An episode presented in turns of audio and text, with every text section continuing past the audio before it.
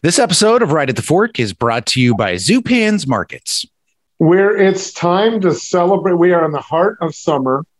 Uh, I think we're right at smack dab in the middle of it right now. And there's nothing more that represents summer than marshmallows. And at Zupan's now, they have a full variety.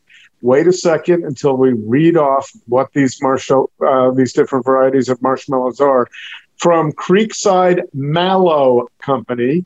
Uh, they're small batch, handcrafted gourmet marshmallows. You can elevate your s'mores experience with these uniquely flavored mallows. It's family owned and operated, and uh, they're created in Idaho in small batches and poured, cut, and packaged by hand. So they have huckleberry, which is going to be anybody's favorite, right? Mm-hmm. There's nothing better than huckleberries from that part of the world birthday cake, toasted coconut, salted caramel, and vanilla. That's that that I would hope provides the impetus for people to run to Zupan's right now. Yeah, I'm thinking of the various things you need, uh, you know, marshmallows for, and there's two obvious ones. Obviously, s'mores if you're gathering around a uh, a, a, campfire and you want to do s'mores, this is definitely a great way to up your game. And then maybe if you're doing some hot cocoa, uh, you could throw some of this stuff in and make your co- cocoa huckleberry flavored, which just sounds delicious right now. Or uh, birthday cake flavored. Oh yeah. You can't go wrong there. Uh, and the packaging, by the way, is gorgeous. I was in Zupan's over the weekend and actually saw these in in the uh, um, aisle, and I was like, "Oh, I should buy some of these." Uh, while you're at your local Zupan's, don't miss out on Oregon Star tomatoes. Uh, summer's favorite seedless tomato is back, uh, grown in Gaston, Oregon, by Flamingo Ridge Farms. It's a meaty tomato uh, and mozzarella is perfect match. So if you're into like a caprese salad, oh boy, think about this mozzarella, these beautiful, beautiful tomatoes grown locally, and you've got the perfect summer salad. Well, I'm looking, they have a recipe for tomato, peaches, and burrata on toast. I don't think there's anything better than that. So get get on that, get to zupans.com and check out, click on the get recipe prompt uh, on their website, or if you subscribe to to the news feed, they would have sent you an email uh, today, the 21st of uh, July, where you can do that as well. Three locations to serve you. Don't miss out on West Burnside, Macadam, Lake Oswego, and you can always get information and sign up for the news feed. Where, Chris? Zupans.com.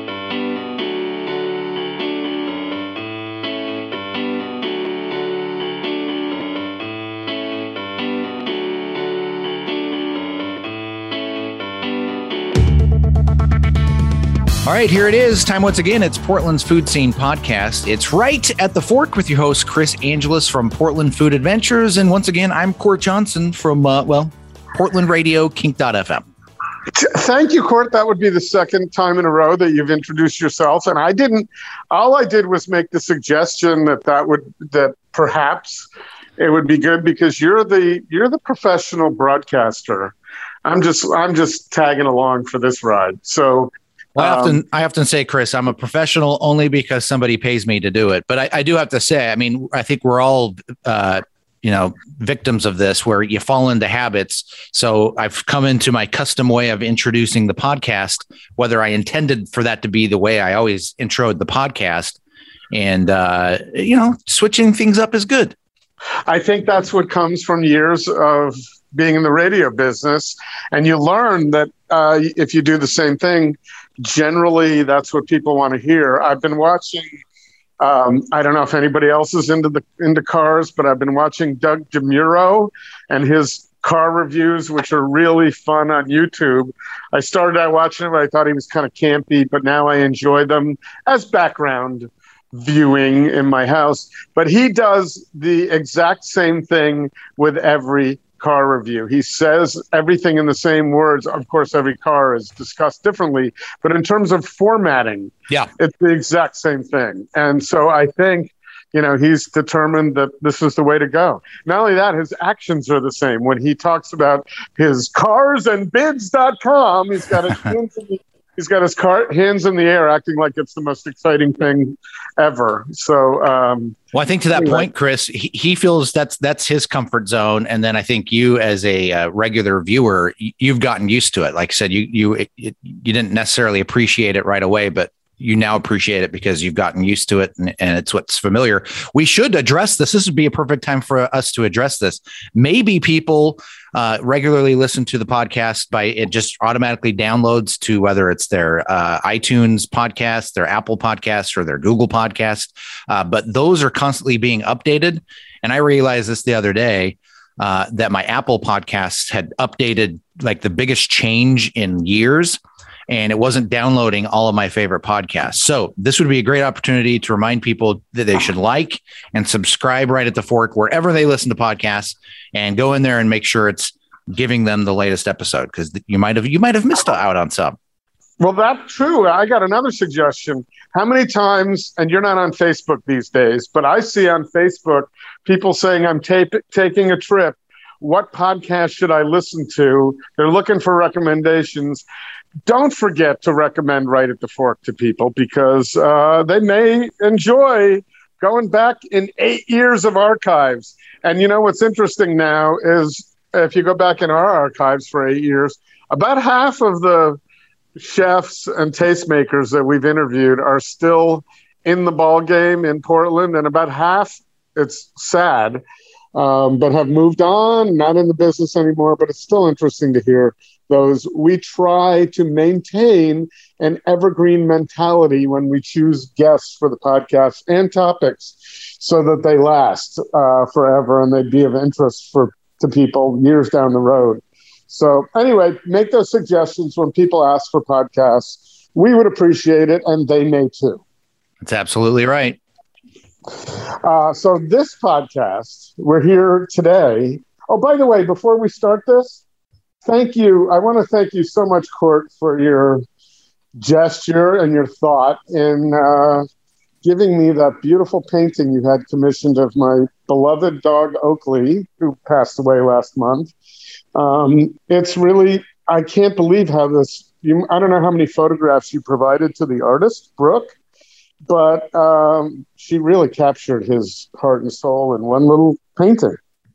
Yeah, um, it, you know, it was something that um, we had done for our dog Roscoe, who passed back in 2019, and you know, I just, I, I we we had it commissioned for Roscoe a little bit before he passed away, just kind of knowing that you know what was what was going to happen soon, and wanted wanted kind of that daily reminder. So much much like yours, Brooke painted this for us. We provided you know three or four photos, and she she nailed Roscoe, and so.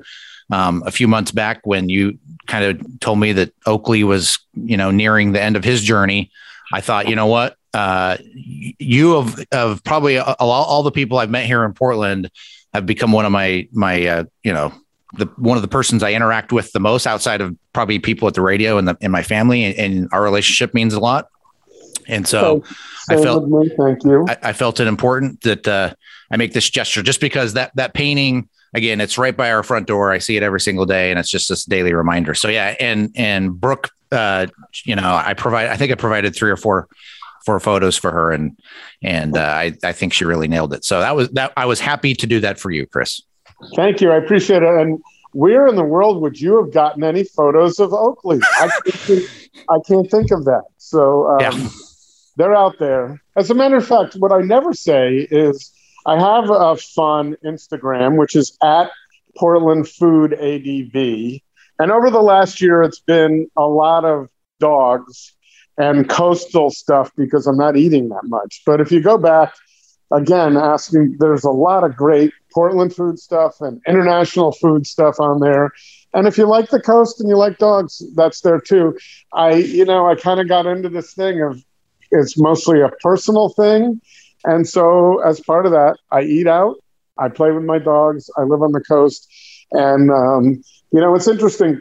Instagram drew, grew immensely up until about four years ago, and then it's, it just contracted.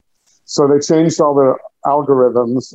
And I don't necessarily care how many people are following. I just, you know, want to share my life, and that's a better place than Facebook to do it. My opinions aren't there. So my opinions sometimes show up on Facebook or here, you know, but um, but there it's just um, it's just fun stuff. So yeah. um, anybody who wants to chat with me or follow that would be cool too. Not necessary. Also, there's write it. There's there's food podcast PDX on Instagram, which people should be following as well. Yeah, and I should and I should say, Chris, that uh, your uh, Instagram account is where they can actually go and, and see that portrait of Oakley. You've you've uh, posted it there, so people can go and have some context about what we were just talking about. They can actually see what Brooke put together. Right, and just for more context, today is July 21st. So if someone's listening to this a year from now. Yeah. It's July. Go back to my July 21st, 2021. Yesterday would have been Oakley's 17th birthday. I was right. I was really trying to get him there, but at some point I realized this is this is not in anybody's best interest to uh, to push it. So I had told myself all along I'd rather be a little early with making the decision, um, the really hard decision, than late. And I think I ended up being about five days late, which is pretty good because mm-hmm. those were the five days it took from the time I called the vet and said, Would you mind coming over and uh, helping us with this to the point where it happened? So um, we had a beautiful five last days with Oakley, especially the last two were incredible. And I'm going to come out with this. I'm trying to work on a book of the the experience of getting a young dog, a puppy, to bridge the pain uh, when mortality sets in with an older dog. And I have to say, unequivocally, it was one of the best decisions I ever made. And uh, so I'm trying to. I'm trying to figure out exactly how I want to do it. It's probably mostly going to be uh, a picture book with some narrative, and um, and I think it might be helpful for a lot of people who are worried about that pain that comes about when a dog goes away. So, um, and also the joy of owning dogs. Oh my God, that it keeps me. Uh, I, I think it's my antidepressant. I'm sure of that. I, yeah. I don't think it. I know it. So, um, dogs playing on the beach. There's nothing like it, and it's one of the reasons I moved out here years ago. So, um, at any rate, thanks, Court. I appreciate it. Uh, thanks, listeners, for indulging me and in that and indulging me in lots. Um, you and I just had a discussion as to whether we should address uh, a conversation during this interview that I have with Katherine, who uh, Katherine Benvenuti, who owns and operates Fills Donuts, which just moved into uh, Lake Oswego and had uh, started its life uh, in Portland during the pandemic. Um, and we get into a little discussion on tipping because, as anybody who listens to this podcast knows, I bring it up a lot when it comes to businesses where you're just someone's just taking an order and uh, filling a bag or whatever it might be. Uh, the whole tipping process, and I just want everybody to understand. I totally understand the labor market and the profit margins and what restaurants are dealing with, but I do think um, it's an issue that needs to be resolved at some point, not today, not tomorrow, but um, I, I keep bringing it up, and it's not that I'm cheap. However, I only have limited dollars to spend on dining, and um, so it it comes up in my mind when I'm asked to leave a tip and then do things like bust the table and so forth. Because as you mentioned when we were talking about it, part of going out is you don't want to do that stuff. Right. So, so, um, so, uh, but I understand where restaurants need to make it. So it's an issue I bring up uh, here and there. And um, I just want anybody listening to this podcast to know I'm absolutely sympathetic to it and open to discussion on it. And uh, I've discussed it with numerous people, and there's a few different ways of looking at it. But the consumers are not necessarily educated as to the challenges restaurants are going through. They That's may right. hear about it, but they aren't necessarily aware of all the ins and outs, and it's hard for restaurants to communicate that. So, uh, to add, I guess, insult to injury, where I thought, geez, do we need to have this discussion again? I took away from some time talking about Katherine personally in her earlier life to talk about it but I just wanted to address it here because, hey, you and I are talking. And um, that's what this podcast is about conversations about the Portland food scene, and that has something to do with it. So, so Chris, if I understand this correctly, uh, Fills Donuts, that, that is it Fills Donuts? Yes, F I L L S. Yeah, Phil PDX. If you're if you're doing all the Instagram and website stuff. Yeah. So Fills Donuts was the was the uh, it started originally in downtown Portland, but now they have a second location, and it's now more than donuts that uh, Katherine's right. doing. And the and the downtown location is no longer open, so it is in Lake Oswego. And so, just to give a little background on this, Katherine Benvenuti uh, made a name for herself in California as a, uh, a pastry chef, and then came up here with Sean King to Portland to open Bar King, which opened six days before the pandemic. So, um, so that was not a very fortuitous time to open a restaurant. So they had to, as she talks about in the podcast, not only open a restaurant, but open it three or four times. And then uh, her her prowess at baking caused them to develop the bakery at Bar King, which became pretty popular during the pandemic because that's a little more conducive to takeout. And that became very well known. And in the process, that was a ChefStable restaurant. And in the process, our friend Kurt Huffman was encouraging Katherine to start a donut business, which she did with leather with with Kurt's friend Leather Storrs. And so the donuts were interestingly enough both sweet and savory. She handled most of the sweet stuff. Leather was handling most of the savory part of the donuts and uh, he has since decided, for personal reasons, um, that it would be best for him not to be at Fills, although he sort of got them on their way towards doing burgers at night. So donuts during the day, burgers, delicious cheap burgers at night. And so now their their Lake Oswego location is it. And then Katherine uh, is also a partner in all or most all of the stuff in Lake Oswego that ChefStable just did, which includes the Tasty franchise that used to be owned by the Gorhams. So uh, ChefStable bought the Tasty name. There's no longer Tasty and Daughters. There's no longer Tasty and uh, Alder, um, but there is Tasty, and it's in Lake Oswego. And as I understand it, I could be wrong here. There are plans to reopen those once they establish it uh, back in Portland as well. Is that a long enough dissertation on or introduction to uh, this interview? I, th- I, think it's a a, a good uh, what do they call it? The, uh, uh, a preface. Isn't that what they call the things at the start of books an introduction? And and then now we can listen to the interview and get the meat meat and potatoes of the of all of this. Right, and it puts some of the things we mentioned in context because we'll throw some names out there and some restaurants, and I think um, it'll help to establish that. But really, I, I didn't know Katherine in, at all. Uh, I had heard from a number of friends that I needed to go to Bar King and never made it in because of time and distance and pandemic, and uh, never made it into Fills either until I happened to be in Lake Oswego this weekend and stopped in for a delicious cruller. And I'm a cruller person. That's my donut of choice. And it was fantastic. And so it was Saturday at about two o'clock and started talking to the person serving me the donuts. And it happened to be Katherine, who owns it. You wouldn't expect that necessarily that she would be in on a Saturday. Um, but she was. And, uh, of course, I took the opportunity to say, hey, we got this little podcast thing. Would you like to join us? And she did. So, what you're about to hear is the result of that.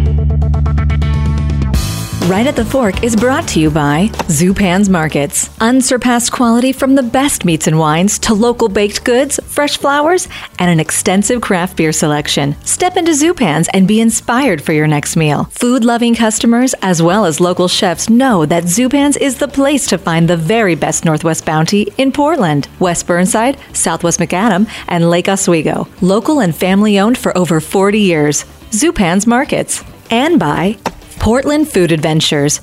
Ready to break out and travel to some of the world's most delicious destinations? Portland Food Adventures has space available on two trips in 2022 to Basque Country in Spain with Chef Javier Canteras of Urdaneta. Also, if you've never experienced Italy with Austria Ensign, join Chris for the most delicious nine days in Western Sicily imaginable. Info at portlandfoodadventures.com. Hello. Hi. Well, how are you? I'm good. A Pleasant face this morning. were you were you feeling that way an hour and a half ago? Oh my gosh. It's just been a crazy morning. She, Oh. my little one, I mean, it's always a crazy morning, so I'm kind of like numb to it, but she um, slammed her head into the corner of a wall last night and has just this giant welt on her head. So she's just been kind of all meltdowns, but I finally got her down for a nap about five minutes ago.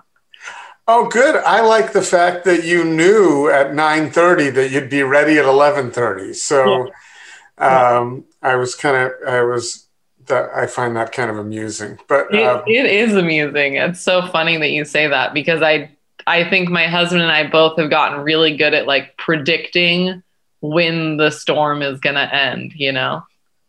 Uh, that's good to know. I do that with my. I did that with my puppy on the beach when I knew he was about to jump on someone. I was pretty good at calming that down. But that's a lot different than kids. And how old are you? How old are your kids? I have a two uh, well, she's almost 3. She'll be 3 August 6th and then my son will be um 5 just next week July 25th. Oh, very good. Those are Yeah. very easy ages. Yeah. Yeah, no problem.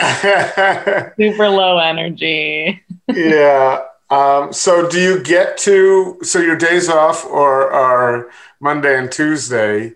Do you actually get to find any time to yourself anywhere along the way, and or are you do you gravitate towards work on those days too?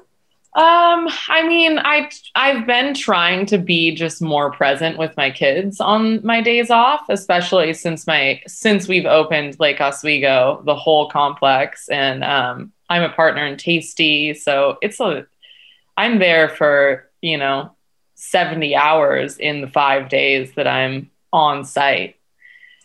So I try to not be working my days off, but yeah, I mean, I'm still responding to emails and text messages and phone calls. And, you know, this morning payroll was due. So I submitted payroll this morning. Um, yeah. So, That's a lot. That's a lot to do. yeah. So, and I found it. In, uh, I found it.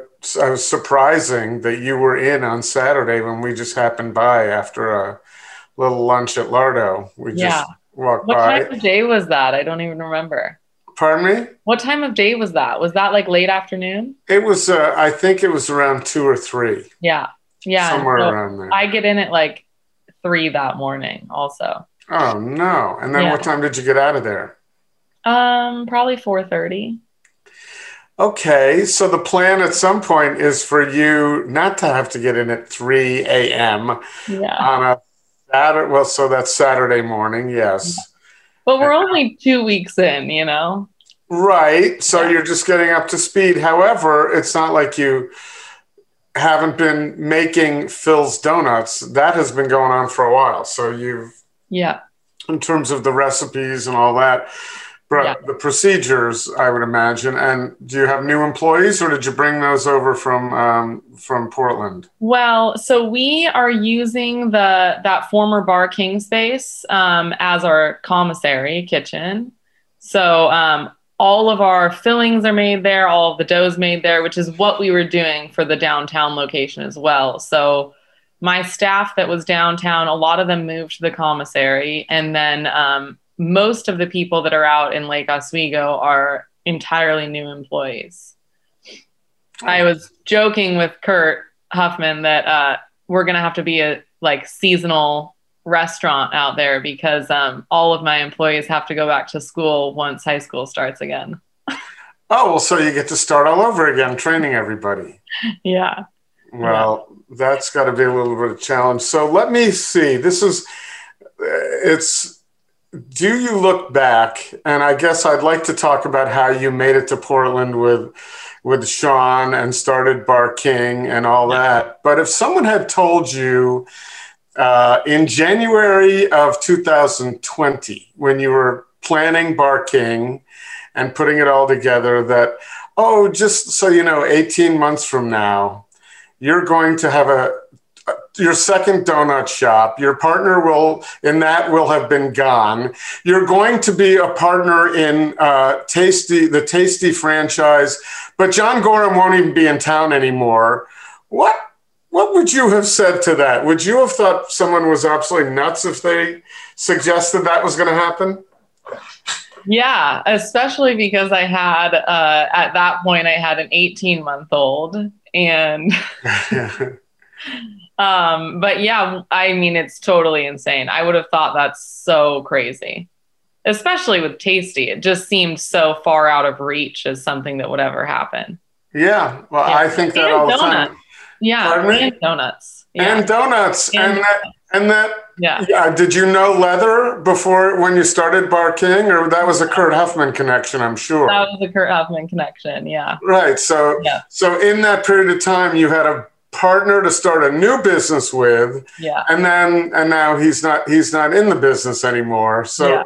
it's pretty crazy. So, um, yeah, I find it interesting. You know, I've said to quite a few people that if someone had said that. Um, John Gorham and Jose Chesa were not going to be in Portland anymore. I would have said, "What happened? Was there going to be a nuclear, you know, uh, attack or something?" Yeah. It's crazy. Yeah. To think did. about, but it's been up and down for you. It had, I mean, what a crazy oh, yeah. year to open an exciting new place. And by the way, I, so I, you know, I live out in Manzanita. So the pandemic happened, and I'm hearing about this new spot from everybody. Uh, I have some of my best customers that said, You have to go to Bar King. And I never made it in. And then by the time I was planning that, boom, gone. Yeah. So how up that's really up and down to have planned that, get it up and running. Yeah. And I the only exposure I had to it was and since we decided to do this, I went through your Instagram to see how incredibly beautiful and cool the food looked. Yeah. There. Thank you. So uh, and then close it yeah. No I mean, the craziest thing about it is we something that Sean King said so well is opening a restaurant is the hardest thing to do. It's it it's so incredibly challenging to train staff to get to the point of being open. And we did that 3 times with Bar King. We opened Bar King and then 5 days later the governor mandated shutdown um, happened, but we we actually closed the day before the mandated shutdown because um, for a number of reasons, but mainly Kurt um, came in that night for our first real dinner service.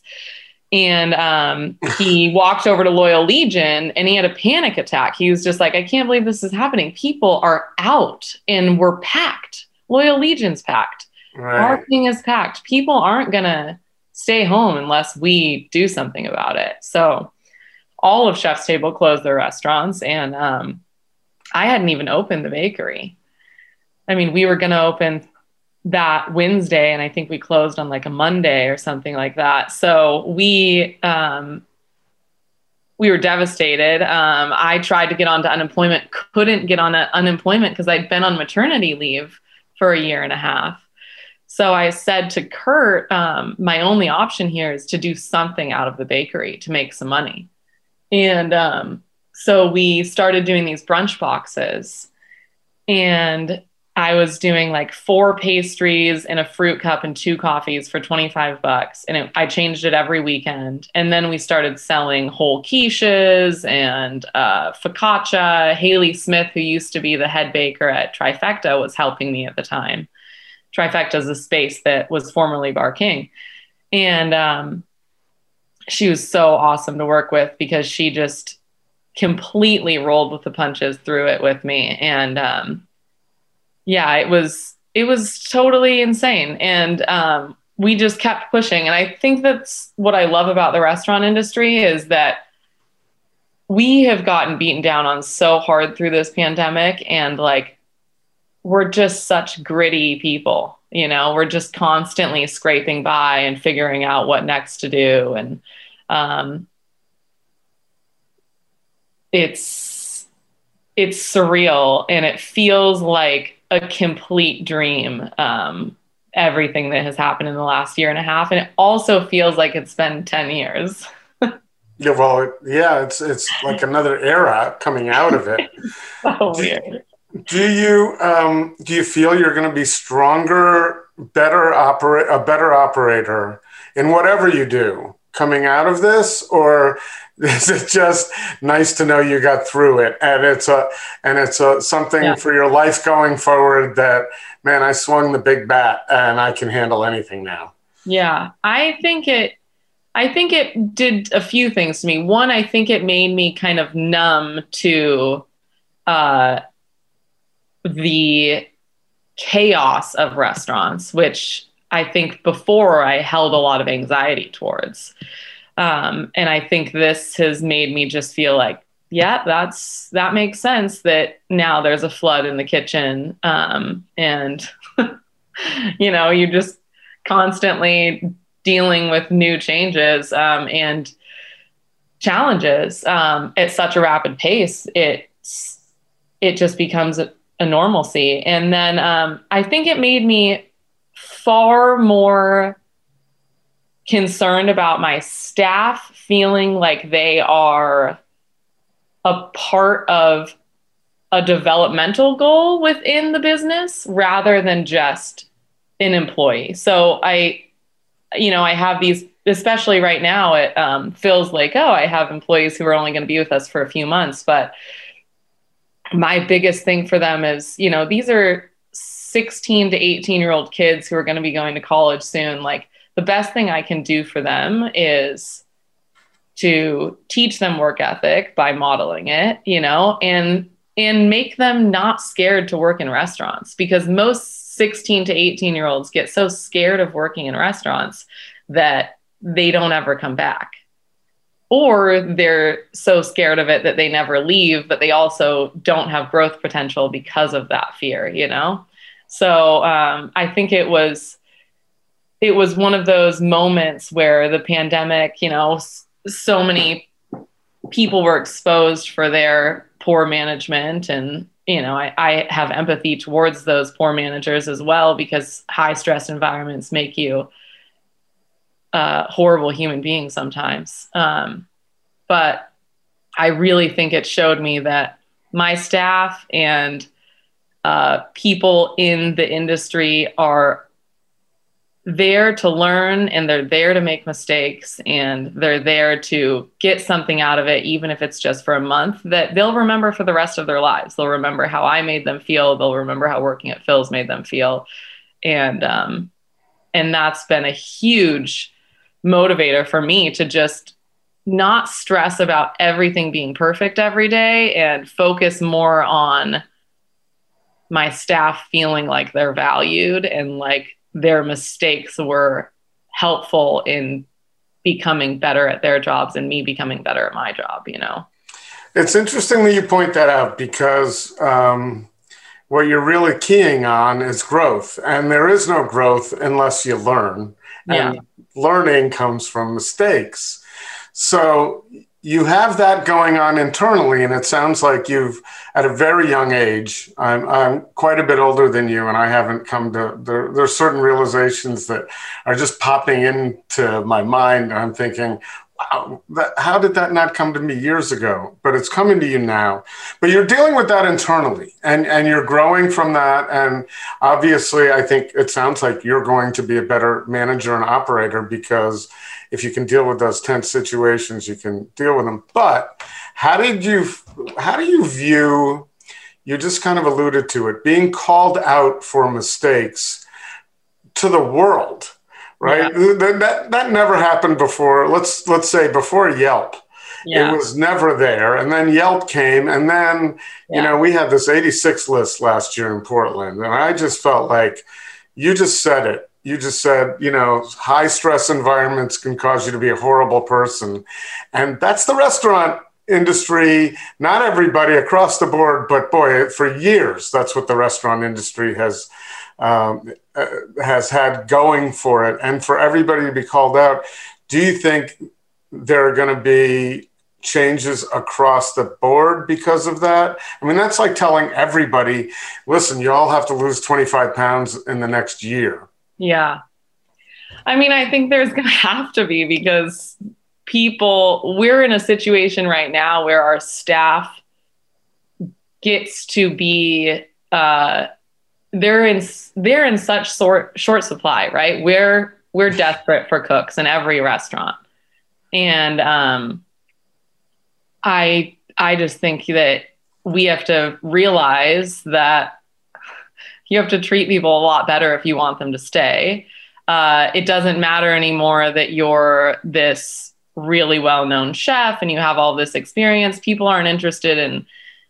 I mean, when I started out, I was working for free at most places because I just wanted to learn. And nobody's interested in doing that anymore, nor should they be. You know, the disparity of wealth is so much greater in this country. And um, it's most people that I know are my age are still sharing a apartment with two or three other people because 15 to 18 dollars an hour is still not that much money even though that's really good money for working in the restaurant industry you know we we work on such small profit margins as a entire industry. So, but I would wonder though, if you were willing to work for nothing just to learn. Yeah. And you're saying that people aren't willing to do that today.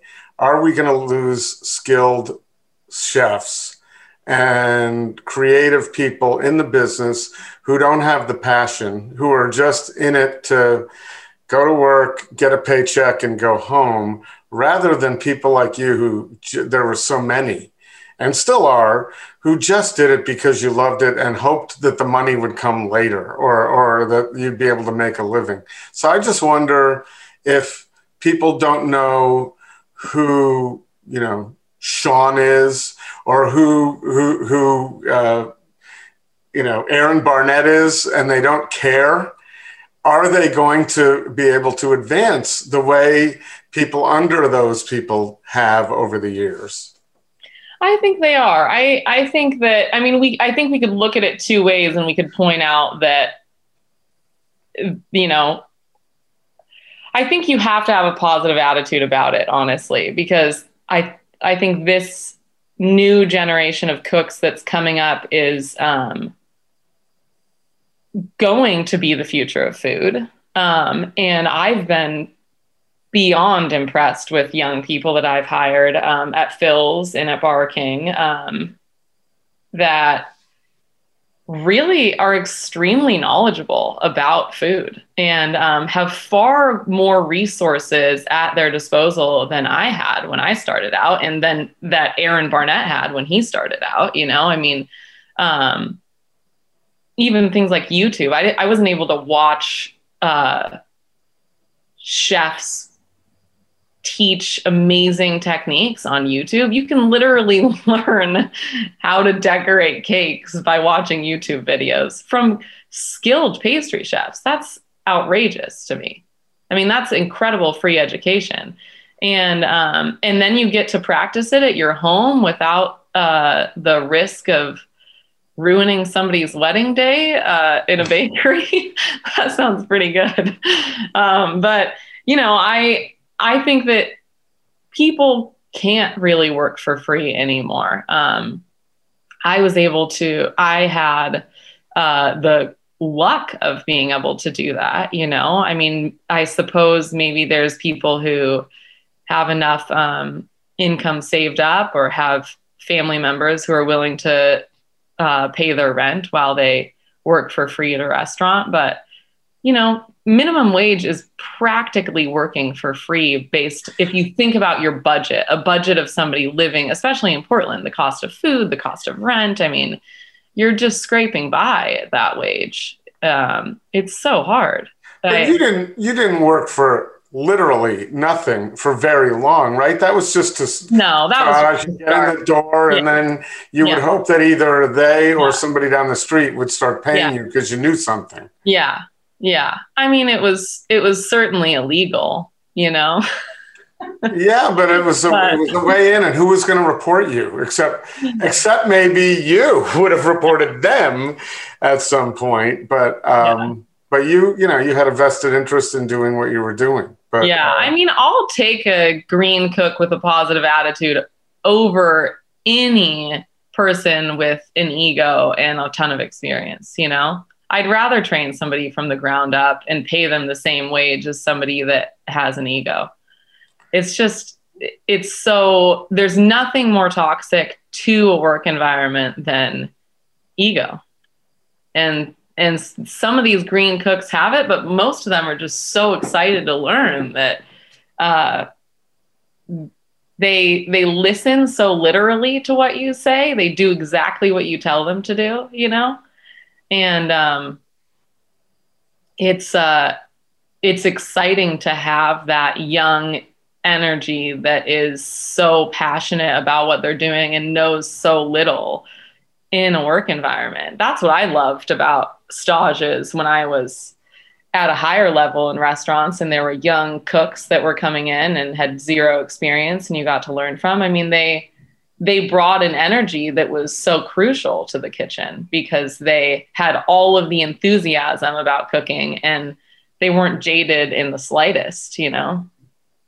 Well, so I'm wondering, I don't know you, and I trust you're saying everything from the heart, but I have heard from quite a few people who've been in the business for a lot of years yeah. that there isn't a great attitude amongst younger people coming in. And who know, you know, that was before the pandemic. So I don't know if that changed everything. But so you're you're touting a completely different uh, line than I'm used to hearing. So yeah. I'm just wondering if donuts are more fun. And so there you've gotten a different crowd than someone who's working at, at nighttime till one in the morning in a difficult you know environment. I don't know. I'm just uh, i'm curious about that because yeah. i've heard for, from quite a few people that it's really hard to find good motivated people now. Yeah. Um yeah i i have not entirely had that problem at all actually. I um i've heard that also from a lot of people. Um I feel like um, I can't I can't speak to what what the people are like that they've interviewed. You know, I didn't interview those people, or maybe I did, and they were just uh, a different character with me. I'm not sure. You know, I mean, I do think that you can bring out work ethic in people by modeling it to them rather than demanding it of them you know? I, I, think that would be the key. I was i was going to say maybe they actually made it to the interview with you after they didn't show up for the interview with other people because that's yeah. endemic. You know that's yeah. what you hear and and uh, restaurants are having a really really hard time oh we're having staffing a hard time finding staff but I will say that the staff we found are great people, you know? I mean, at Tasty, the the staff we found are great. There's a lot of green cooks in there with zero experience or very little, but they are super positive, super respectful, wanting to pitch in, wanting to be a part of it, you know, like they there's still that understanding of what it means to work in a kitchen. And so are any of the former tasty people there uh, i would yeah. I would think it would help a lot. to have a little bit of a bridge. Yeah a lot. Um, i mean uh, dustin and nate are sous chefs for mike kessler at tasty. Uh, we're former um, sous chefs at tasty and um, uh, dustin went, worked for uh, toro bravo for um, mike for a little bit at toro bravo um, and um, all of our service staff pretty much worked at Tasty before, and Faye Crosswhite, who's the partner in Tasty, um, she and I worked together in Los Angeles for years, and uh, we have a great relationship. And she brought on almost all of the former service staff that she had when she was there. So yeah, I mean, there's there's a lot, and it definitely helps. Yeah. Oh, I, I mean, imagine. it's crucial. It, it wouldn't it wouldn't have worked if there wasn't that knowledge and understanding of what Tasty was. Right. And not only that, you've got quite a few restaurants in that group to draw from. It's not just, it wasn't just Tasty and Daughters and Alder. There was, Yeah. as you mentioned, Toro Bravo and some other uh, restaurants that uh, understand how that operated and that how Tasty would operate too. Yeah. So how's it doing over there? Has it, has everything, is the official opening this weekend, I believe, for everything? It is. It's the 24th. Yeah. Oh, That's grand well, that's kind of serendipitous that I happened to catch you right before that. This was not planned uh, to jam you on those days, but I guess Oh, yeah. you hope you're jammed, right? You hope it's a big party over there. Uh, Yeah, we hope it's busy. Um, we're there's going to be a bunch of free donuts, and uh, there will be alpacas, so you can pet some alpacas, and uh, yeah, it's it's going to be really fun. I'm I'm excited about it. I'm honestly I'm so pleasantly surprised by how excited the community is that we're there and how gracious they've been and um, it's really fun to have so many people come in and say Fills Donuts isn't this a franchise and i'm like nope i'm the owner and i'll be taking your order I, that was that surprised me the other day. I didn't know, you know, what you look like, so I asked for you, and that was you serving the donuts. So that's pretty impressive. Um, and it's a little, you know, I've been, I used to live out there, and I would not beg, but implore people like Kurt and Rick, who you know were good friends of mine, yeah to Rick Gencarelli and Kurt Huffman to come out southwest because I thought it's there's a nice market out here of people who like food, can Yeah. afford it, and don't really want to drive into Portland all the time. Every time they want to, most times they want to go and dine somewhere special. So yeah I'm so glad to see it happening, and I think it'll be interesting because I think the the people out there, it's a different market. It's Yeah. only ten miles away, but have you found that so far? Have you have you noticed a difference in the clientele that came into downtown Portland and Lake Oswego? well i mean i opened in the middle of the pandemic downtown um, so it was such a weird time to open anything let alone a donut shop at the corner of uh, southwest 13th in washington you know? I mean that's just such a hard area. And i think what i've noticed about being in lake oswego is really just that there's a lot of families you know? I mean downtown it, we just didn't get that. We would just get a few people who were on their lunch breaks and um, not a whole lot of families. Some but not not a lot um, and we actually had a lot of regulars who would drive from Lake Oswego to Fills downtown for donuts. So it's interesting to see. I didn't know that uh, honestly. I really didn't. And then some of them would show up here, and they were like, "Yeah, we we live out here. We would just come to get donuts down there." Um, so that's been cool to see a lot of familiar faces. But and I don't know if it was planned or just uh, or you it just was a great idea because the opportunity was there. But I would imagine it was pretty good to, and of course the the overlaying factor is it was a p- pandemic, but it was probably pretty good to take over Blue Star, which already the space where you didn't take over the business, you took over the space where Blue Star Donuts was, and I would imagine that didn't hurt you because people are already used to donuts at that spot. Yeah.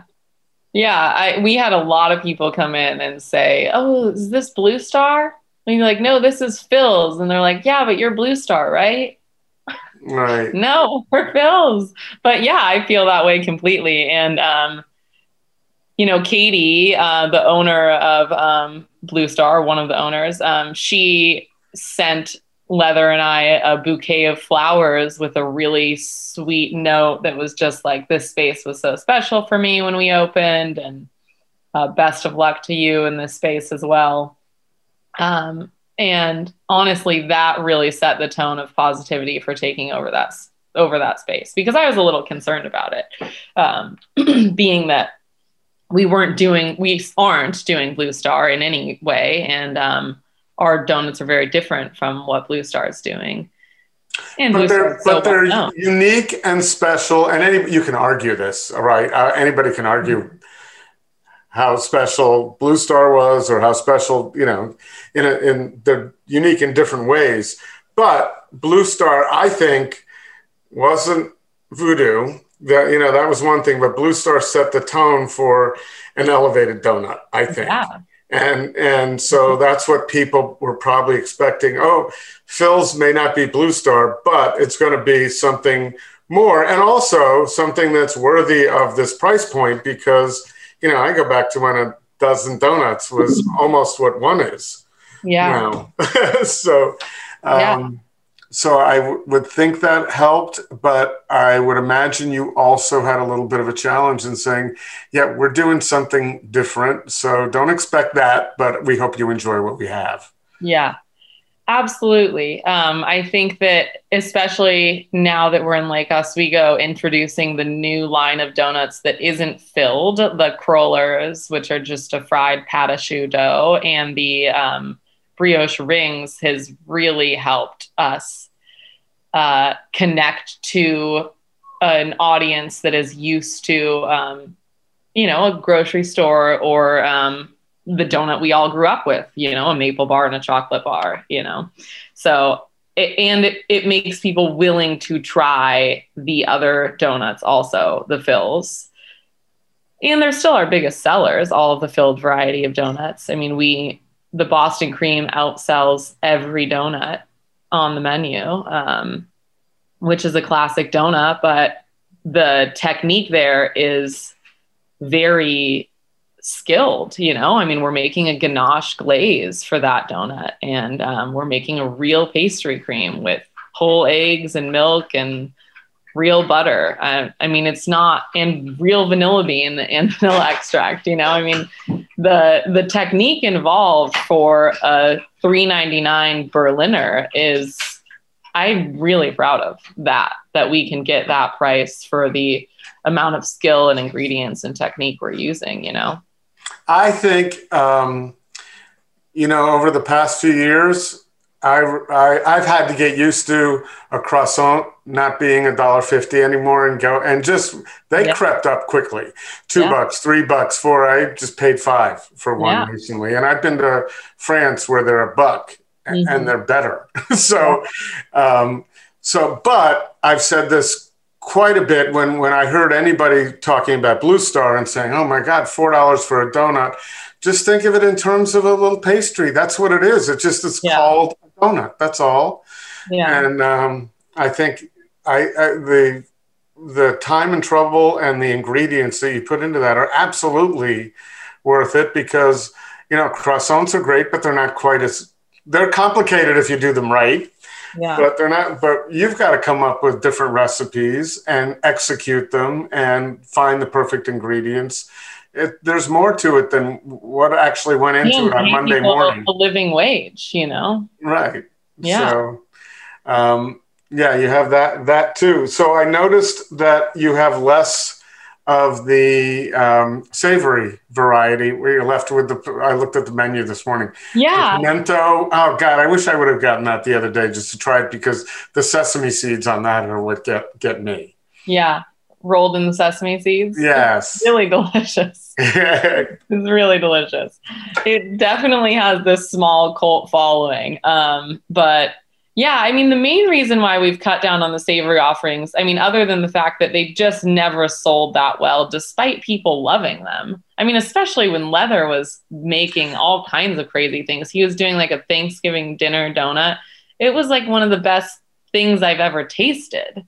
Right, but this is a guy who had a, a show on Netflix about you know yeah. smoking smoking weed and making food. So that every time I saw one of those creations, I was like, well, there's leather again. Oh yeah, it just had leather written all over it. it um, I think that it, it would have taken off well had we not been one in the middle of a pandemic and um, two just in the location we were in you know that that area of downtown was pretty hard to get people to go to so um, at that time. At that time. Yeah, yeah exactly. But you know i mean i I think the biggest reason why we've pulled away from the savory is also that we have our burgers now that start at 11:30 and they're on our delicious fried brioche bun and um, which is what we also fill with all sorts of pastry creams for our Berliner donuts. And that fried brioche as a burger is ridiculously good. And it's so simple and the price point is so great. I mean, that's that is all the price point there is all thanks to Kurt Huffman pushing me to really make something affordable if we were going to do burgers. And um, well, you know, yeah, now you've gone from what I the way I look at it, and I'm not an expert. I'm just an eater. You know, mm-hmm. I I eat just like everybody else. But you've gone from something that everybody looks at a menu and has to navigate and say, "Oh, what would that oh, taste no. like?" I don't know if I want that. Maybe yeah. I'll just get a Boston cream. Two, something that everybody absolutely is familiar with, and it's easy to think about, and it's no longer on the higher side. The price it's now on the lower side. Now I get a burger for what is it, three ninety nine or? Yeah, exactly. yeah. yeah um, and and it's the perfect highbrow lowbrow um, to me combination because you know these donuts are really high end really elevated and the the burger is so simple. Everyone's getting the same burger. Um, but we're still using great ingredients you know we uh, we use organic flour in that brioche dough and um, the beef we're getting is from country natural. It's super high quality, entirely pasture raised. It's you know the best beef patty we could buy. Um, but you think you know, a, it's a kind of a thin burger. Do it's you think it's a two ounce patty? So, right, so you can get it, this great price point and would it really matter though if you didn't get that if you didn't get that high quality beef in a two ounce patty, as long as it's a little juicy and tastes good. I don't know. I'm just but well, I think that's great. That's what you do is worry about every detail. Yeah, totally. And like, what does it mean to have it matter? Does it matter in the flavor? Does it matter in how we feel about what we're doing to the environment? You know, I mean, it's like, what is our responsibility as restaurant owners? Is our responsibility to just make food that tastes good, or is our responsibility to think more holistically about our impact on the environment and um, the you know, the responsibility I have as my own personal brand, people, especially from the bakery at Bar King, knew that I was using organic butter and organic cane sugar and all these things. So when we opened Fills, it was like, okay, well, how does somebody who has gone that high end do an affordable donut shop and still use quality ingredients you know well so we're not using organic butter anymore but we're still using european style butter and we're not using organic cane sugar, but we're still using unrefined cane sugar. You know, I mean, we made these small tweaks um, that are still high quality ingredients, but made it so easy to make make a more affordable thing. I mean, we at the bakery, you know, our sticky buns were seven dollars. Um, people didn't bat an eye, but in a donut shop, that's an entirely different story. You know, mm-hmm. you can't you can't have a seven dollar donut. well, you can, but you have to explain it, and there's not much explaining that can happen. Unfortunately, no. not everybody has the time to do that. Pausing just a moment here, Chris, to talk about one of our favorite places to eat here in Portland, Ringside Steakhouse. And speaking of one of our favorite places to eat, we converged on that concept uh, this weekend uh, you and I and our significant others, your wife, my girlfriend, had a beautiful dinner at Ringside, and I cannot express uh, strongly enough how nice it was to sit at a beautiful restaurant, order and get wonderful service and eat delicious food and have a great time. I believe, if my math is correct, we were there for about four hours. Yeah, no, it, it was it, it was definitely four hours because I was getting text messages from our 13 year old wondering when we were going to get home. And they, my, my two daughters were actually waiting at the front door when Randy and I walked in. like, where have you been? turnabout is fair play, I suppose. However, yep. uh, speaking of turnabout, they're back to regular service. Their bar is now reopened and they take reservations and also walk ins uh, at the bar. And be, because they opened up this great outdoor patio, Chris, uh, that is going to continue through the fall. Take advantage of the summer weather and eat outside. It's an outdoor patio. It's got hardwood floors, has full white tablecloth service. It'll have the same service team, the same menus as indoors, but you're outside, and uh, definitely something you want to take advantage of at Ringside. They're still offering their prime rib Wednesday special, available both in house and to go. So you can call in orders for pickup as well as on DoorDash and Caviar, or go to ringsidesteakhouse.com or Open Table to enjoy dinner Wednesday through Sunday at Ringside. Do you think the fact that you're a, a loving mother of young children makes you more concerned with you know i just asked the question as a as a father of grown kids like i yeah. cared i cared what they ate. I don't have to care what they eat anymore because i have no control over it. I don't even yeah. know. Yeah. But do you think that makes you care more about what you're doing to the environment with the food that you are serving than perhaps if i was in your shoes? Yeah. Um, and, you know, I say that because I think when a lot of sustainable practices came about 10, 15, probably way before that. I mean, folks like yeah. Vitaly Paley have been doing it forever. And they did it from the heart. But I think there were a lot of people who were doing it for the PR value because they yeah. like to say that in the press releases. Yeah. But now I think it's you don't necessarily care that it's in a press release. You want I it in someone's stomach. Yeah, I don't. And um, it's actually been an intentional thing that I don't promote anywhere on our menu board that we use unrefined sugars and all of these things, and that we more just tell people who are interested when they come in.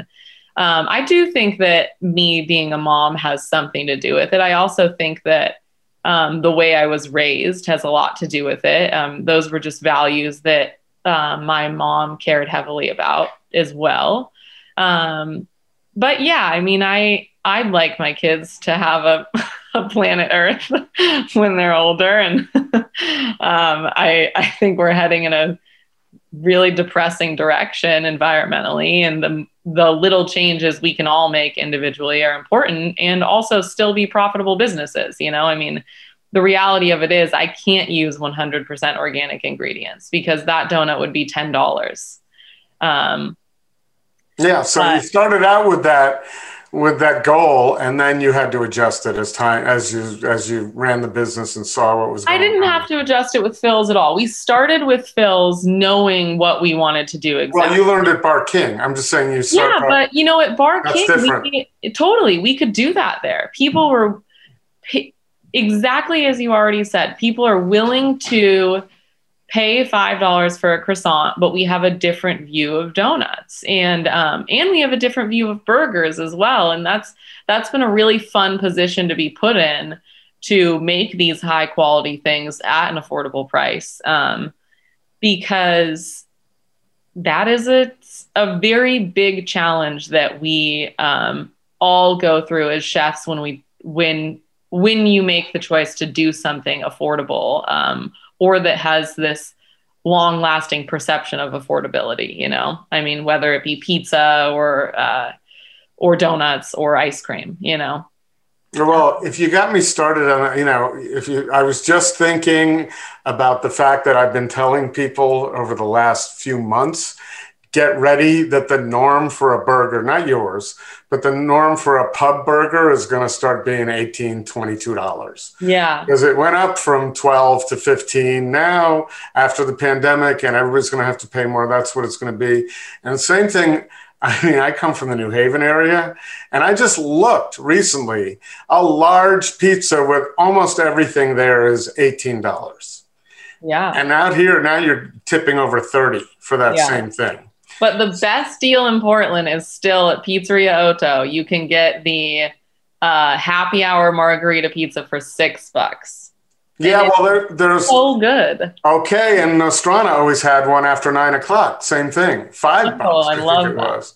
I don't know if they still have it, Yeah. but you, but that's you know that's Yeah, searching but and going at nine o'clock. I'm, that's not when you usually want a pizza. My Yeah. problem was when I had kids. So when I had little kids in Connecticut, we could feed the whole family for nine bucks, ten bucks with a large pizza. Okay, that's there has gone up to eighteen now. But then I moved to Portland, and my kids are teenagers, and one doesn't like what I like. Now we're ordering two pies, and I'm there for seventy five bucks for Yeah. for to go out for pizza. So. I mean, that's the way it is. Um, we'll just It to and the cost of ingredient. I mean, everything has to go up. Obviously, um, that's just, it, especially with things like grains. I mean, f- flour's almost a dollar a pound if you're going to use high quality flour. You know, Is that is that up since a year and a half ago? Uh, slightly, but beef obviously has gone up tremendously. I mean, dairy, butter has gone up a lot. Um, uh, yeah, I mean, there's a lot of ingredients that there was a point where our egg buckets, we get whole liquid eggs um, to make our dough just for the ease of one of my employees not having to crack, you know, 60 pounds of eggs a week um, and it's a really great quality product, you know. And there was a point where it had tripled in price, and um, those egg buckets during the pandemic, and you know, there's just stuff like that that restaurant owners had to deal with, and we weren't we weren't going to be raising prices on anything. Not No, at that point. No. Not at that point. You're just, I mean, you. Everyone was just trying to figure out how long they could bleed, and some people still are. Um, yeah. So I don't mean I don't want to put you on the spot, and you're welcome to tell me I don't feel like discussing this, and not even tell me why. But so long before the pandemic, hmm I had like at a bagel shop. I was known, not known to everybody, but my friends, for you know pulling kind of a Larry David and saying, "If someone's just putting bagels in a bag and handing it to me, they're turning the thing around, and I got a tip line for twenty percent." Yeah. And I used my feeling was I can deal with that at a restaurant, although I started having a problem with takeout and that. Yeah. Um, at the end of the, it's not the end of the pandemic, but over the last few months, I started bitching that why am I paying the same price that I'm paying to eat in a restaurant yeah. for food in a box? There's no dishwasher there. There's no hostess. There's no, you know, and I'm also paying for the tip. And now I'm seeing that I'm asked to clean tables too on top Yeah. of it. So um, I just wonder how you feel about that as an operator. You know, you just started a donut shop not long ago, so Yeah. it's not probably something you didn't think about. But as a consumer, how do you how do you feel about that? My feeling is for the bagel shops and the coffee shops, raise the prices enough to cover that, and don't ask me. Make it a positive. We're not asking you to tip. Just do it. Yeah, well, I mean, one would be that millions of restaurants have tried to do exactly what you said and they failed miserably. I mean, But restaurants, that's different than a coffee shop there where the cup of coffee goes from three to two seventy five to two ninety five or three ten. yeah. So that's well, I mean, tipping is optional. you don't have to tip. all right. Well, that's I mean, no, I no, think no. the problem. I think that your comment, uh, it it's unfortunate. Restaurants have a very unique situation, which is um, we we work. We have a very transient labor force, you know, and um, we also uh, have a very hard time banding together to do anything unilaterally you know i mean Right. uh, to say in LA, we there was a point where restaurants were trying to get rid of tipping. I mean, this has happened since the 1900s. You know, I mean, people have been trying to. There have been movements to ban tipping to get rid of tipping for hundreds of years. And in Europe, they succeeded, but they're going back now. They they want a little change at the end of the meal. Yeah, I mean, I I think tipping is. I mean, it's a it should be a six hour segment on your minimum on your show. I mean, it's just oh, if you we've been here eight years. If you add it up, we've had over six hours on this. It's just a complicated issue. Um, but my biggest thing would be to remember that uh, when we say, why can't you raise menu prices? Well, everyone would have to do that for it to work. Um, anytime any restaurant has tried to be the leader of that, they've always failed miserably. Right. Um, and two, um, you know, we restaurants work on little to no profit margins. I mean, there's not a ton of money in restaurants. Like if you, it, our our goal as restaurant owners, especially in a bakery or donut shop, is to have labor be 50% of sales, you know? So um, when we look at that um, and we say, you know, 40 to 50% labor and um, adding 69 cents or whatever it is when people tip 15% on their donut order or whatever, um, that adds up to a lot of money for our staff that I totally disagree. I think if we made our donuts 450 each, people would lose it. But the fact that they get the choice, the personal choice that is so important in this country to so many people to decide whether or not they tip, for whatever reason, um, you know, I don't, this isn't something that I study at all, but for whatever reason, people are always willing to tip more when they have the choice, when it's an option. Um, and that ends up being a lot of money for our staff. And we're in a really great situation um, where those tips are distributed evenly between all staff because everybody's a part of the service experience in a donut shop. Mm-hmm. So, you know, I I have cooks who get to make almost 30 plus dollars an hour because of tips. And that's a living wage for a cook. And um, that means that I have retention amongst my staff, you know, and um, yeah, I don't I don't think people would be okay with me just raising the menu prices. And okay. then you know, there's other cities where raising your menu prices, your well, your rent is based on a percentage of your total sales, and you know, I mean, there's it's a complex, complex issue. Um, I don't know. I think Kurt Huffman one time said during the pandemic that if you can afford it, tip thirty percent because staff's hurting, you know, and restaurants are hurting. So that's a good point. So, and during the pandemic, I heard him say that and others. And so during the pandemic, for me, it was, and this is just me, but easier to go, okay, I, listen, I'm hurting too, but yeah. these people are trying to keep it going. Yeah. But so my, I guess my question is coming out of the pandemic, and I yeah. uh, should the restaurant industry figure out its labor issue and not put it on customers to continue to figure out or continue to contribute. And I only say this because at some point, so I started getting sick of eating out of boxes. Yeah. And then at, when I got sick of doing that, I realized this is not the dining experience. And I've had conversations with a few people who own restaurants, and they agree with me. This is not dining, this is yeah. eating food.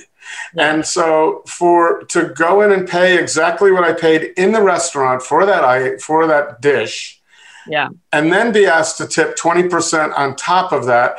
That was a pandemic thing for me and I'm I I got over it and said, yeah. "Okay, I'll do that." But now that the now it's not a pandemic, I really wish restaurants would figure that out so I wouldn't have to it wasn't put on me to think about and think about that part of the equation. Listen, I'm not a I'm a good tipper. I when I go to a restaurant is, and I have great service, I yeah. just tipped 30% the other night at, uh, you know, at well, the last two times I went out. Yeah. I'm a good tipper. I don't have a problem with that, but I just want to feel like I'm getting something for that. Yeah. As a consumer.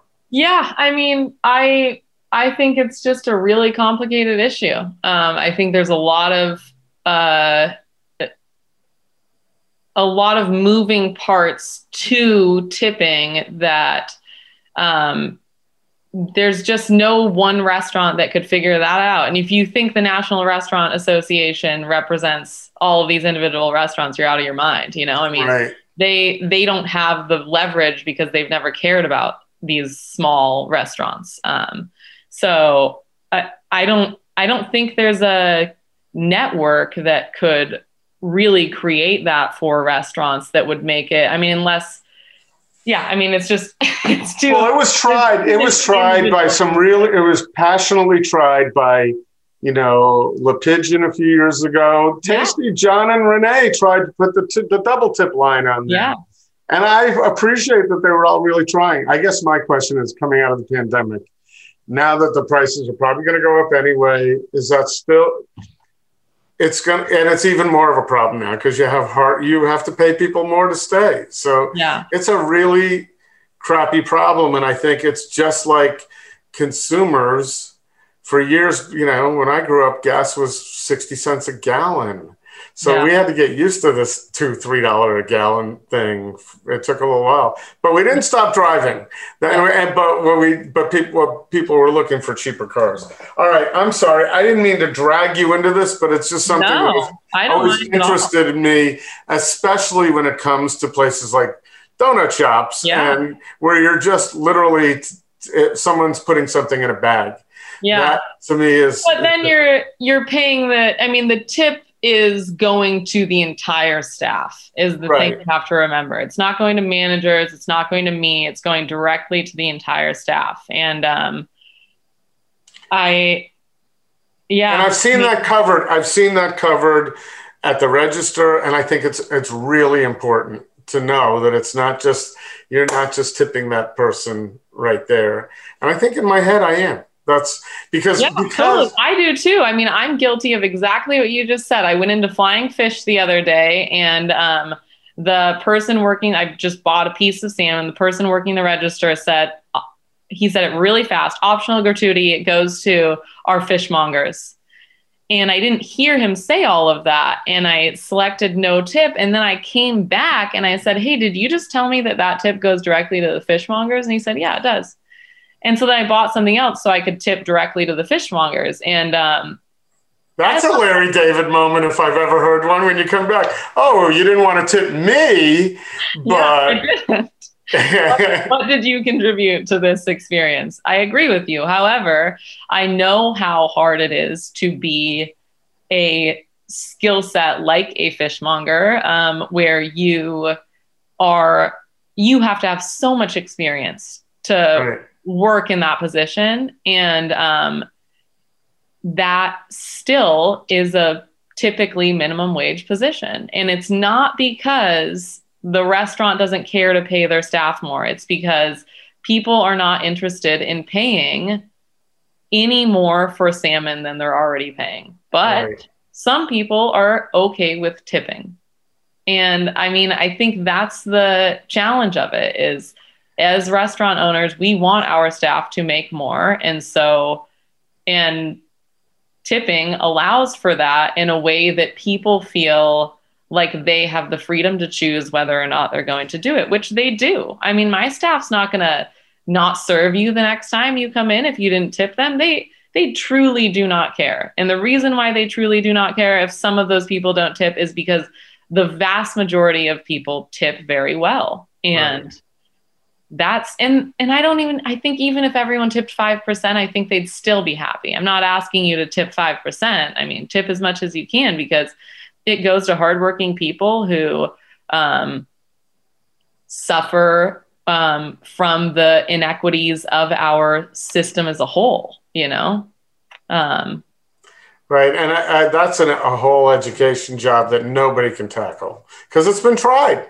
It's been tried to say, you know, your your pork chop should be forty five dollars because Yeah. of all that goes into it and everything Yeah. that it takes. well, and, and listen, the crazy thing is, is I've been listening to this. I've been in the middle of these conversations, and I Yeah. know a lot of people, and I still am thinking, okay, that was a two dollar cup of coffee. I feel like here's my problem. I can't write 25 or, or 50 cents. I got to do a buck. So now the $2 cup of coffee is three bucks. And that's Yeah. where I say, I just wish it was three bucks. So I didn't have to think yeah. and, and be put in that position. And that's all, I, that's all I'm saying. But I've also told myself, um, no one's listening to this to hear how I think, but I've also told myself many times, shut the fuck up and just stop thinking that way and do it. But it keeps coming back. It just yeah, keeps coming I back think it's a complicated issue. Um, yeah, I completely agree. And you know, I mean, like you said, a pork chop costing should be $45. Well, I love that when you read like Setting the Table by Danny Meyer and he talks about his prices decades ago on his menu, he was charging $37 for a piece of halibut. And you go to a restaurant and they're still charging about that same amount for a piece of halibut. So we have we've barely elevated our prices for fine dining in these um, environments, and um, the cost of everything has gone up tremendously. So, including wage for staff, you know. So, so I'm sorry. I'm sorry because I looking at the clock here.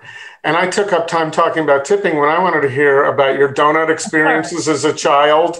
Can you quickly tell us what what some of your early donut experiences were as a child? Yeah, I mean, I think they were like most people's early donut experiences, where um, I would go on the weekends to a donut shop with. Where?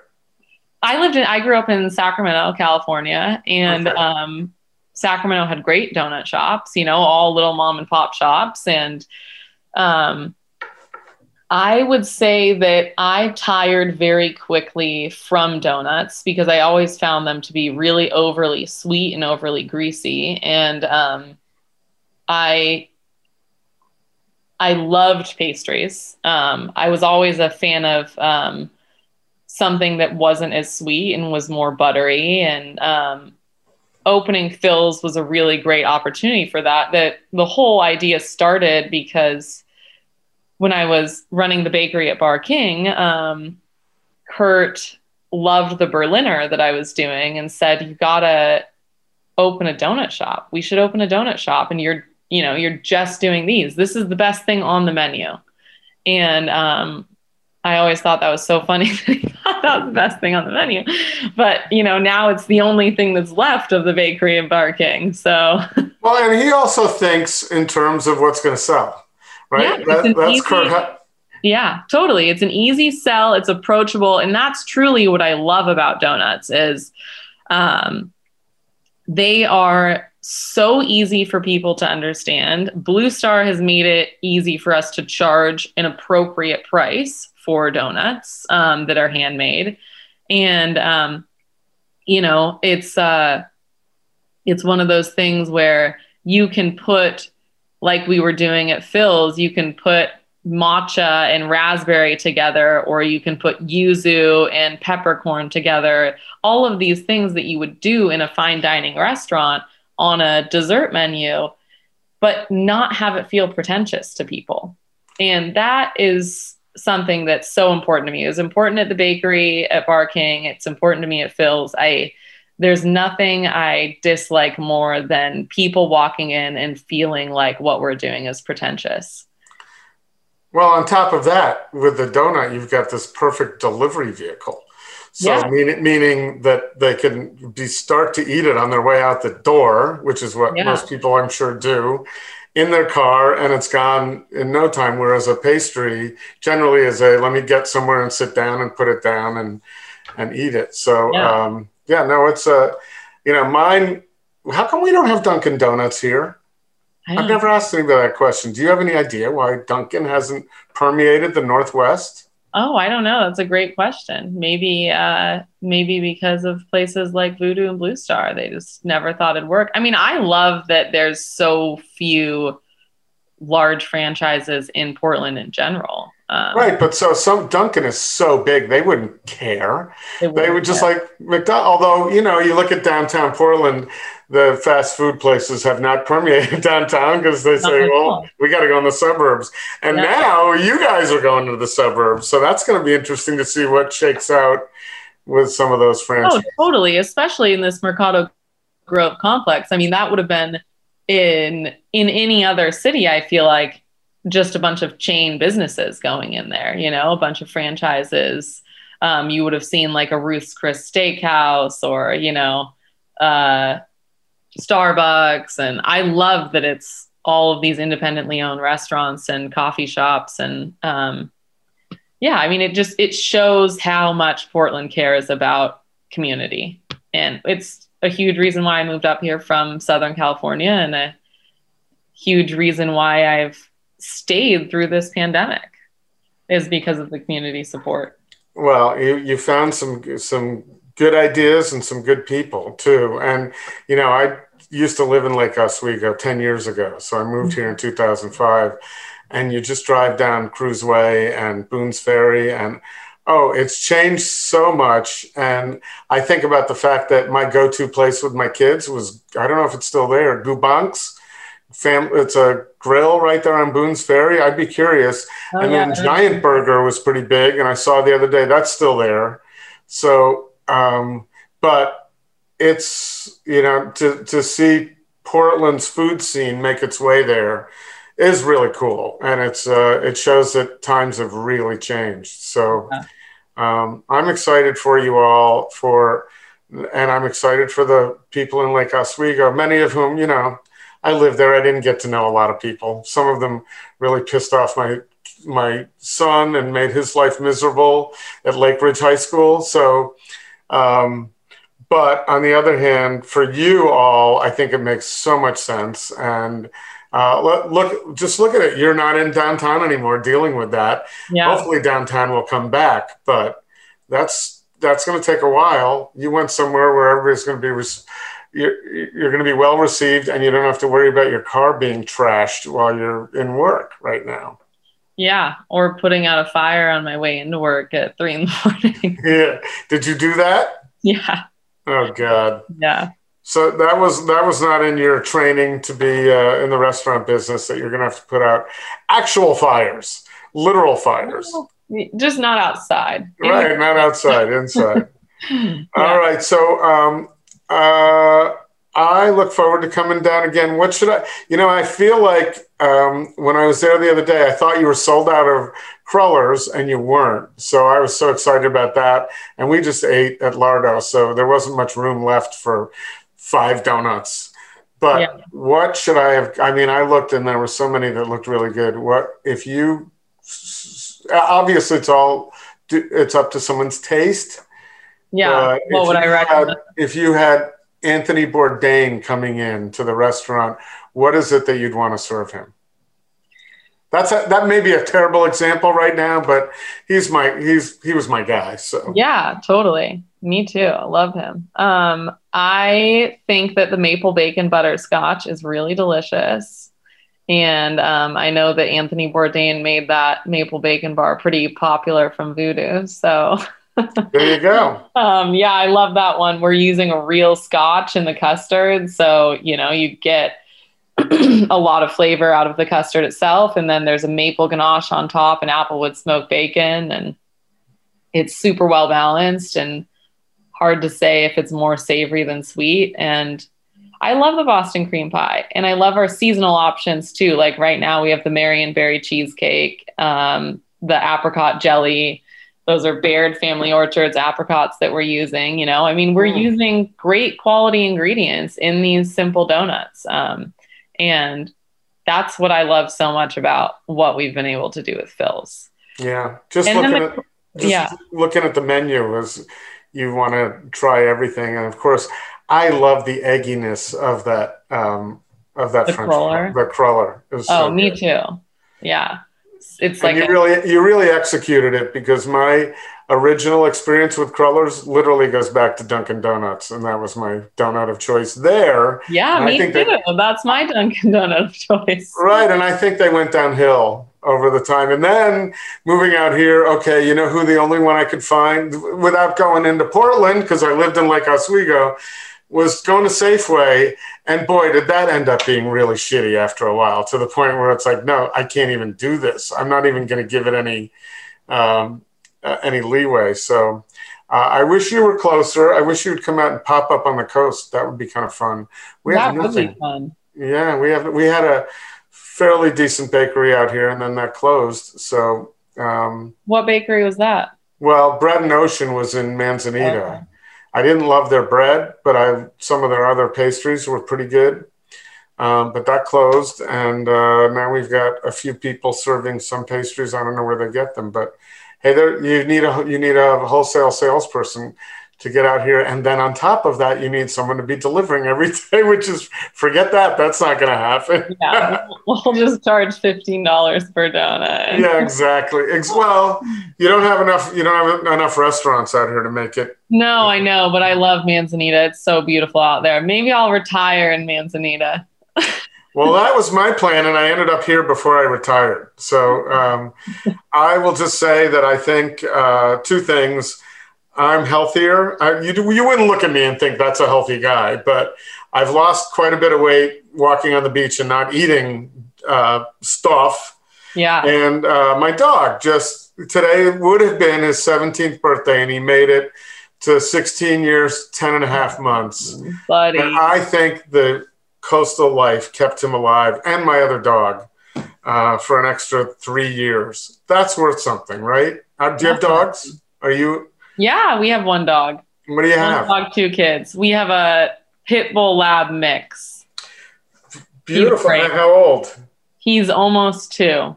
Okay, so if you can get out here by 2030, 2031 and figure out your life, that that dog That will live till sounds 15, great. 16, 17 years, years old. Yeah, perfect. Well, good. All right. Well, listen, I sincerely appreciate how gracious Yeah, you were you on Saturday to agree to this. You didn't even know me.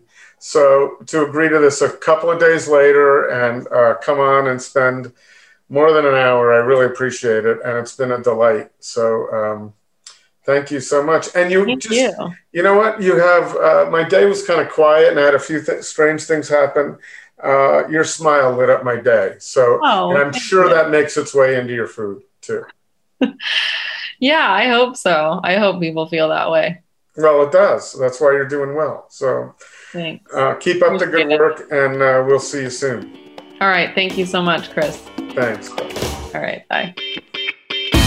Right at the Fork is hosted and produced by Chris Angeles and Court Johnson. Connect with us on Twitter and Instagram at Food Podcast PDX or on Facebook at Right at the Fork or online at rightatthefork.com.